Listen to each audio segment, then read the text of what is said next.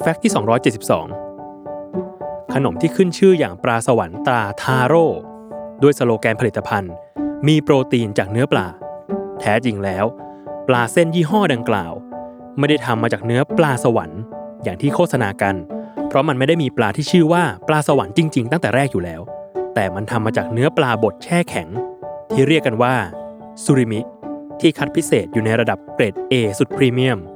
ซึ่งมีการแปรรูปมาจาก ปลาไหลกอหรือปลาช่อนทะเลอีกทอดหนึ่ง